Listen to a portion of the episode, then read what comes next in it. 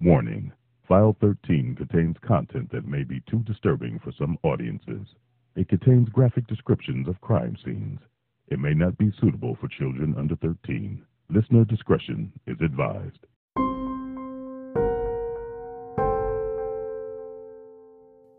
It's January 10th, 2013, in Valdosta, Georgia. Mrs. Johnson was home while her son Kendrick was out attending a local basketball game. She'd expect him home soon because it was getting late, but she noticed it was later than what she thought. So now she begins to worry. She calls his phone, but there was no answer. So she decides to go to the school to see if she could find him. When she gets to the school, all the lights were off. So she goes back home with the intention of going back to the school the next day, and that is exactly what she does. It will become a day that will forever be the worst day of her life. This is the mysterious death of Kendrick Johnson. Authorities have now reopened the investigation into a Georgia teenager found dead inside a rolled up gym mat eight years ago. 17 year old Kendrick Johnson went missing on January 10th. Of-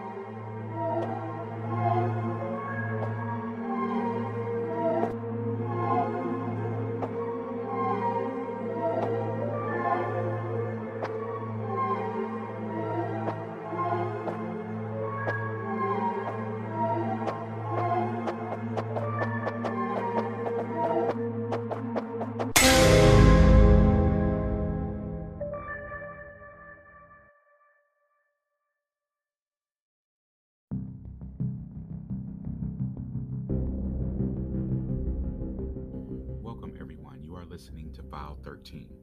I'm your host, Kawami Curry, and here we discuss the unsolved murders in Black America. And what I'd like to do now is what I do every week, and that's thank the team that makes this podcast possible, starting with my amazing co host, Bam, the brilliant head of research and development, Raven Clark Gross, the equally brilliant Jessica Hollis, our research consultant and owner of Phoenix Creative Services. She helps us with research, interviews, editing, and fact checking. The man who brings us the amazing sounds of suspense in the opening credits, Mr. Rana Sapiano. And finally, our voice actors, Mr. Corey Scott, Lisa Waters, Medina Smith, and Coco Rain. Now, this case that we have today made national headlines. And I'll have to be honest, this case had me on a emotional roller coaster. Just when you think there's some reasonable explanation behind something that happened in this story, something else pops up and just completely obliviates that theory. And I'll be honest, even after all the research, I still don't know where I stand on this. I'm leaning more way than the other, but I'm still very conflicted. On January 10, 2013, Kendrick Johnson, according to his mother, was supposed to be going to a basketball game after school. Now, while she wasn't expecting him to be home immediately after school, it had gotten very late. And we're, we're talking late to the point where mom begins to worry. So she calls his cell phone numerous times and there was no answer. It had gotten to be around 11 p.m., so Mrs. Johnson decides to drive up to the school to look for her son. But the school was clearly shut down. All the lights were out, it was very dark, no cars were there, and after midnight, the distraught mom filed a missing persons report with the police. She then went back to the school the next morning. Her thinking was that if Kendrick had been out all night and wasn't home, he'd be back to school by morning. But when the first bell rang, Kendrick was nowhere in sight. In fact, his mother had learned at that moment that her son had not been to his third or fourth hour class the day before. So now mom is in panic mode. She's in the school offices, understandably upset, scared, worried. And at that moment, a call came into the office that completely changed everything. Unbeknownst to her, Kendrick had been found. He was still at school. He had never left in the first place. But not because he hadn't wanted to leave. Kendrick was dead. This particular school had two gymnasiums. One the kids very creatively called the old gym, and the other called the new gym. A group of kids were hanging out in the old gym when they saw something over in the corner. There was a bunch of rolled up mats where they were standing up straight. They looked like wrestling mats. The reason this is important is because, according to Crime Junkie, this was only three days after school resumed after Christmas break. But before then, the half the mats had been laying horizontally while the other half were vertical. These mats are about six feet tall.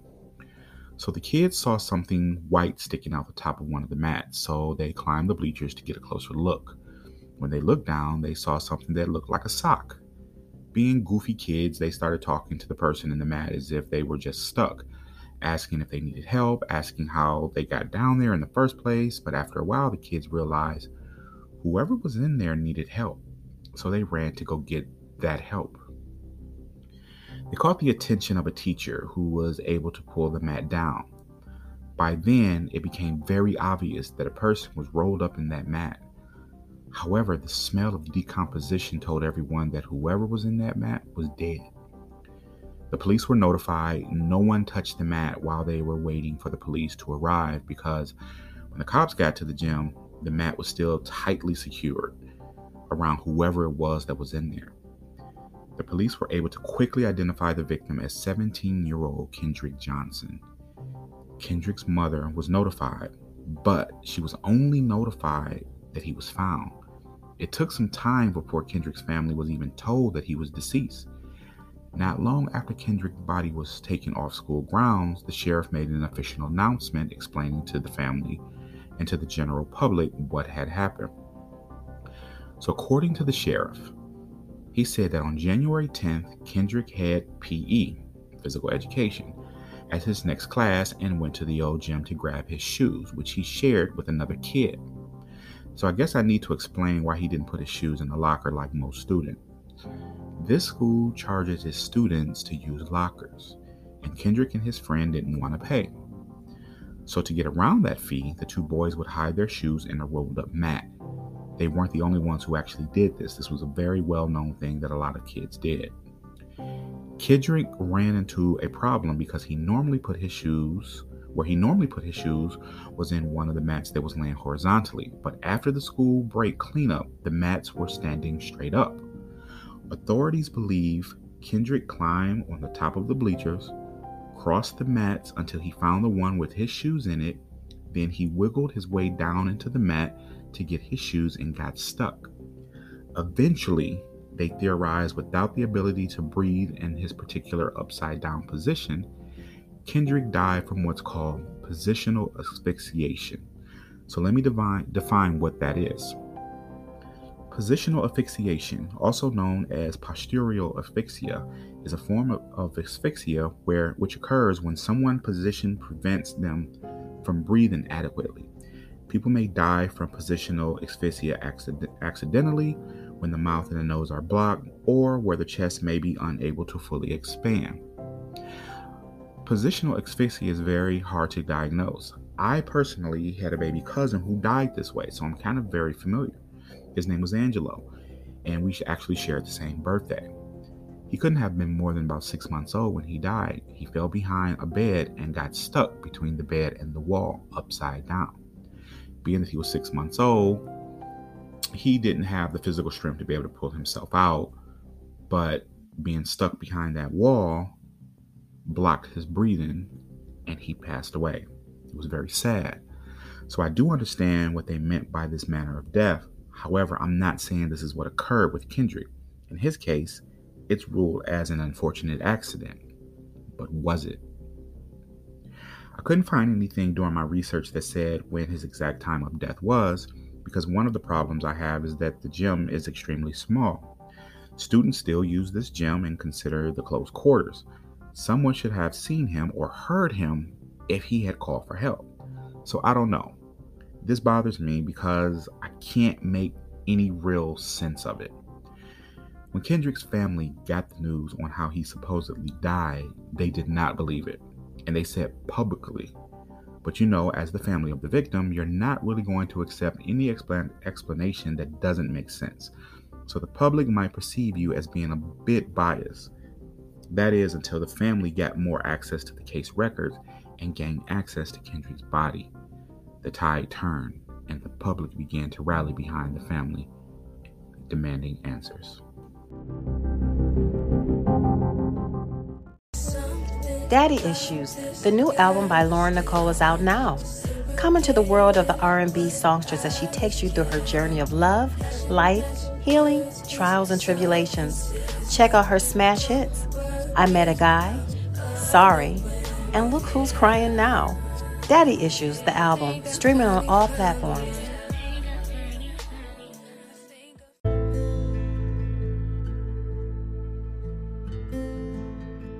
Dive into the world of unsolved murders in Black America with File 13. Each week on Wednesday, we explore a new case, whether it's local, historical, or from national headlines. Come with us as we tell the stories about the people who are less likely to have their murders solved. File 13, where we believe a cold case is not a closed case. Everywhere you listen to podcasts.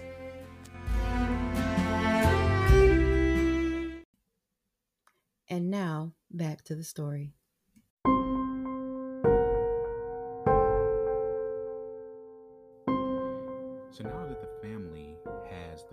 Public demanding answers along with them, what the family decided to do is what I call they pulled um, Mamie Till. Now, what that means for those that may not understand is that when Emmett Till, a young 14 year old boy, was murdered for allegedly whistling at a white woman, what Mamie decided to do was have her son decomposed body shown to the general public to cause outrage, and that it did. So, what Mrs. Johnson did was do the same thing. They posted photos of Kendrick's body for everyone to see. I don't know if anyone that's listening has seen his photos, but if you Google his name and hit images, you will see exactly what the family meant.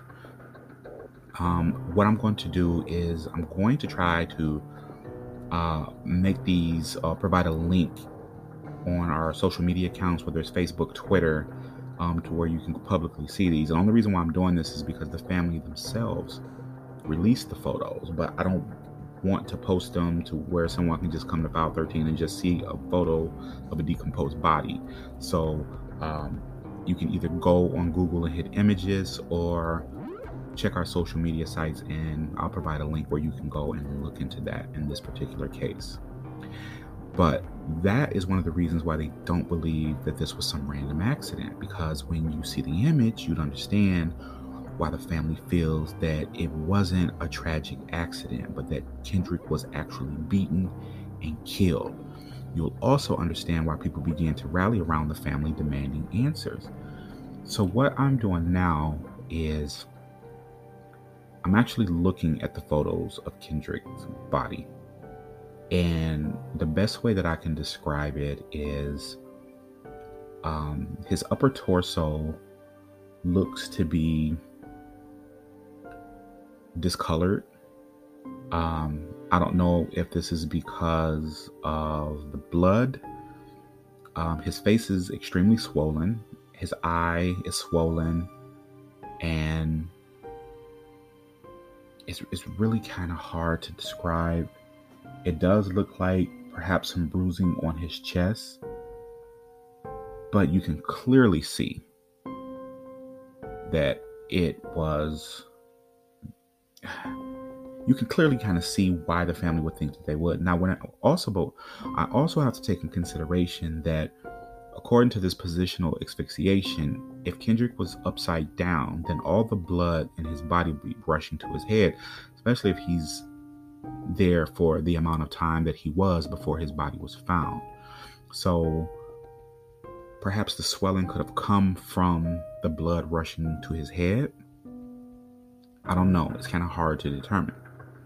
However, what wasn't known at the time and what the family didn't reveal was that this photo was taken immediately after um, Kendrick's death. Actually, it wasn't actually taken after his death. This picture that you would be looking at was taken after the autopsy at, at the funeral home. Now, if you know about the way autopsies are done, you'll remember that they have to kind of peel back the skin from the skull to access the brain. So, because of this, the facial features will appear swollen and disfigured. But in the family's defense, I believe this was the first time that they were actually able to even see the body. So I don't think the family was trying to trick anyone. I think the family was just under the assumption that this is how his body looked after it was rolled out from the mat. Because there is actually a picture that is shown on how he looks after he was rolled first rolled out of the mat and it does look different. He don't look as swollen but you can tell that there is a stark difference. Because of that point other evidence in this case is also called into question first upon that list of questionable evidence are the dimensions of the mat the hole in the mat was 14 inches but kendrick's shoulders are 19 inches wide that's literally a five inches wider. So it's physically impossible for him to just simply fall in. So it would seem like he had to be rolled up into the mat, right?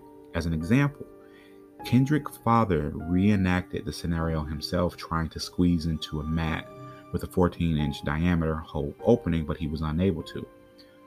Kendrick's father and Kendrick is around the same size. The reason it makes perfect sense, however, here's the problem we run into if you're trying to grab something at the bottom of a mat, you're not going to go you're not going to go head first. You're likely going to reach an arm out, maybe both to grab whatever it is you're trying to get. So when you see photos of his body when it is pulled out of the mat, you see one arm was above his head and the other was near his waist, like he was trying to make himself thinner to fit down into the narrow opening. That, with the help of gravity, makes the original explanation sound much more plausible. But again, this is all still speculation. But there's more. Now, we move to evidence point number two the shoes. There are two sets of shoes. One set was found rolled up in the mat with his body, right behind his knees. They almost look tucked behind his legs.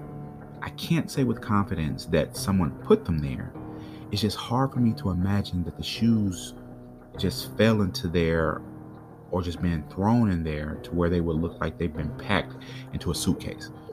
But this set of shoes isn't even the most bizarre thing. It's actually the other shoe. Those shoes were underneath his body, and this would be the shoes Kendrick was reaching for. There was also a pool of blood at the bottom of the rolled up mat. I mean, if you think about it, if you're hanging upside down blood rushes to your head and stays there. So it, it then begins to leak out of different orifices like the ears, the eyes, the nose, the mouth. But the problem is, the shoes he seemed to be reaching for are on top of the pool of blood. If Kendrick was reaching for shoes that are already at the bottom of a mat and he's hanging above it with blood dripping down, it would make sense for the blood to be on the shoes not for the clean shoes to be sitting on top of the blood. That's just extremely strange to me. I mean, we could possibly blame it on lousy forensics. The cops maybe moved them, or possibly they could have staged or could have been staged by the murderer. So now we move into the third piece of evidence blood, the blood that was found on the walls of the gym and the streak found in the girl's bathroom. Now, Testing told us that the blood wasn't Kendrick's, but it didn't tell us who blood it was. They said the blood was old, and I'll be honest, from my research, this appears to be sloppy work on the part of the police. No evidence was collected to say that they didn't keep the shoes, no in depth forensic testing was really done. The family felt like police made their assessment and there was no room for anything else. Uh, so there was no need to preserve anything for future testing in case something came up that might possibly change the trajectory of this case. The final piece of evidence in this video footage, with all the cameras the school had and all the hours of footage, they didn't have video footage of the events that happened that day. The cameras that were aimed at the mats didn't pick up anything, and on top of that, they were out of focus. To me, that's an that's a convenient inconvenience. Some of the other cameras were motion detecting, so people would have to be in a certain distance of the camera for them to start recording, and that gave it an appearance that the camera was altered. Because footage would show kids randomly appearing and then disappearing, but that's due to motion sensors. Timestamps in the video will be sporadic, so I can completely understand why some would believe it was altered. So according to my source material, the family had to sue to see the video. However, that was because the Family Educational Rights and Privacy Act prevents school footage from being released without a court order. Not because the school or the police were trying to be difficult or obstructing. I mean, if we think about it, the video has hundreds and hundreds of other minors in it. The strange thing is that CNN got a hold of the tape, and when they did, they said that the timestamps were off because the cameras were linked to multiple servers and that the servers were, weren't synced together. In the end, it appears that there was over an hour and a half of footage missing from the video.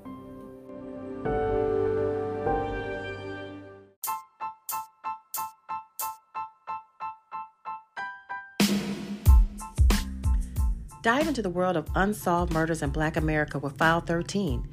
Each week on Wednesday, we explore a new case, whether it's local, historical, or from national headlines.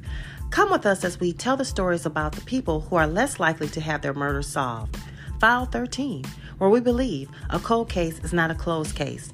Everywhere you listen to podcasts.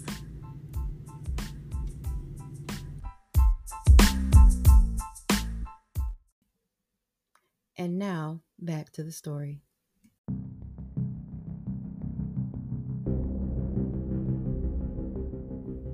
So, fast forward, with all the outrage and support coming from the community, the family finally got the case reopened. The Attorney General of Georgia at the time, a man named Michael Moore, did a reinvestigation. A part of that reinvestigation was exhuming Kendrick's body and to do a second autopsy which as a result made things much more mysterious. After Kendrick's body was exhumed, the medical examiner was completely dumbfounded because all of Kendrick's organs were missing. And in the place where his organs were supposed to be, they found newspaper. Okay, so let's back this up a little bit so I can explain. During autopsies, organs are removed and tested. Sometimes they are replaced in the body and sometimes they are not. The reasons may be due to the surrounding factors of the death. Sometimes the organs are preserved and set aside in case future testing may be needed to be done, especially when you have a case where it's under mysterious circumstances or may show foul play, they may need it for evidence. Using newspaper to stuff the body cavity wasn't out of the ordinary, even though that practice is kind of old and outdated. Nowadays, they usually use cotton. But my concern is that no one can find this young boy's organs because everything sent to the funeral home is now missing, including Kendrick's clothes. So even though the organs are missing, the medical examiner was still able to assess the body, and he found something very interesting. He found a bruise around his neck that was indicative of being hit with a blunt object. So I see this bruise may be the answer. In the report, it read, quote, blunt force trauma, right neck involving right mandible and soft tissue, including the area of carotid body consistent with inflicted injury. Note, unexplained apparent non accidental blunt force trauma. Further investigation is indicated to determine the etiology of the injuries. Unquote. So now we have a medical professional with no bias telling the family your son's death was no accident. So the family thinks Kendrick was attacked by another boy and the boy's brother and their friend. These boys were on the football team, and apparently he and Kendrick had gotten into a little scuffle over the course of the year before Kendrick's death. Kendrick's family was sure that this had to be what had happened, and the family felt that the other boy's family could, and their connections with the FBI is what kept him out of trouble. But the problem with this theory is that one of the brothers was seen on the other side of the school during the time Kendrick's body was discovered. Well, but during the time that he died, I'm sorry. The other was at a wrestling match. Now, there was a whole back and forth with this, and I'd rather not really get into it because there was nothing really substantial that I could find out about it. But eventually, the case was closed in 2016, and this came all the way down from the feds. The family requested a third autopsy in 2018, and again, it came back as non accidental. It said his death was a result of blunt force trauma to his right neck and thorax. The Johnson family provided an affidavit from a witness who said that an acquaintance confessed to killing Kendrick by hitting him in the neck with a 45 pound weight. All of that information was provided to authorities in 2018. In 2021, the case was reopened for investigation. But as of January 2022, it was closed again, saying that the death was accidental as a spectator on the outside looking in, it's kind of hard to tell with confidence what happened. But as a father, and if something happened to any of my boys or any of my children, I would fight until the bitter end if I believe that my child was killed.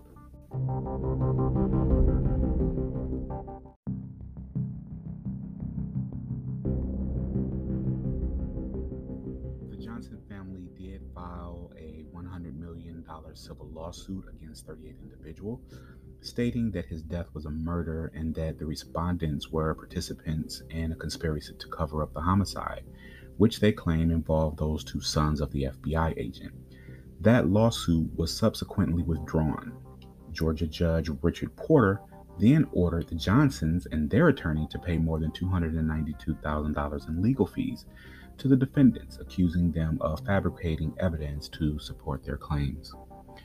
If you have any information that can bring new light to this case, please contact the Lowndes County Sheriff Department or the Valdosta Police. Thank you for listening to File 13. Please let us know what you think about the show. If you like it, please leave us five star rating. If you don't like it, please leave us a five star rating anyways.